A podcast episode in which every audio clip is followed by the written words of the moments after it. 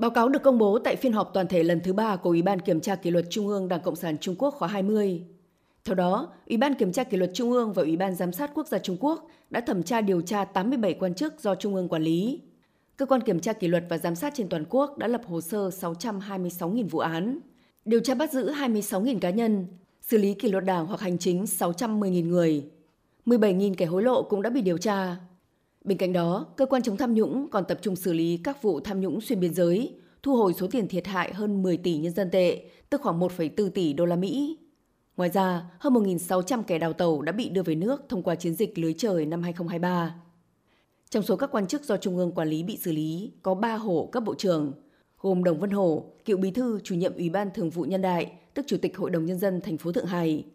Tôn Trí Cương, cựu Phó chủ nhiệm Ủy ban Tài chính và Kinh tế thuộc Nhân đại Toàn quốc, tức Quốc hội Trung Quốc, cựu bí thư tỉnh ủy Quý Châu, Hàn Dũng, cựu bí thư chủ nhiệm chính hiệp tức mặt trận tỉnh Thiểm Tây.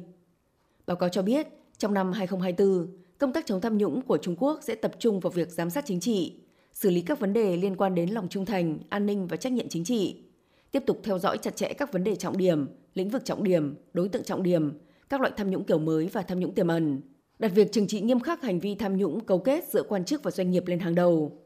Đi sâu xử lý tham nhũng trong các lĩnh vực tập trung quyền lực, ngân sách và nguồn lực như tài chính, doanh nghiệp nhà nước, năng lượng, thuốc lá, y dược, các dự án cơ sở hạ tầng và đấu thầu. Mở rộng chống tham nhũng xuống cơ sở, kiên quyết xử lý tham nhũng trong các vấn đề dân sinh liên quan mật thiết đến người dân.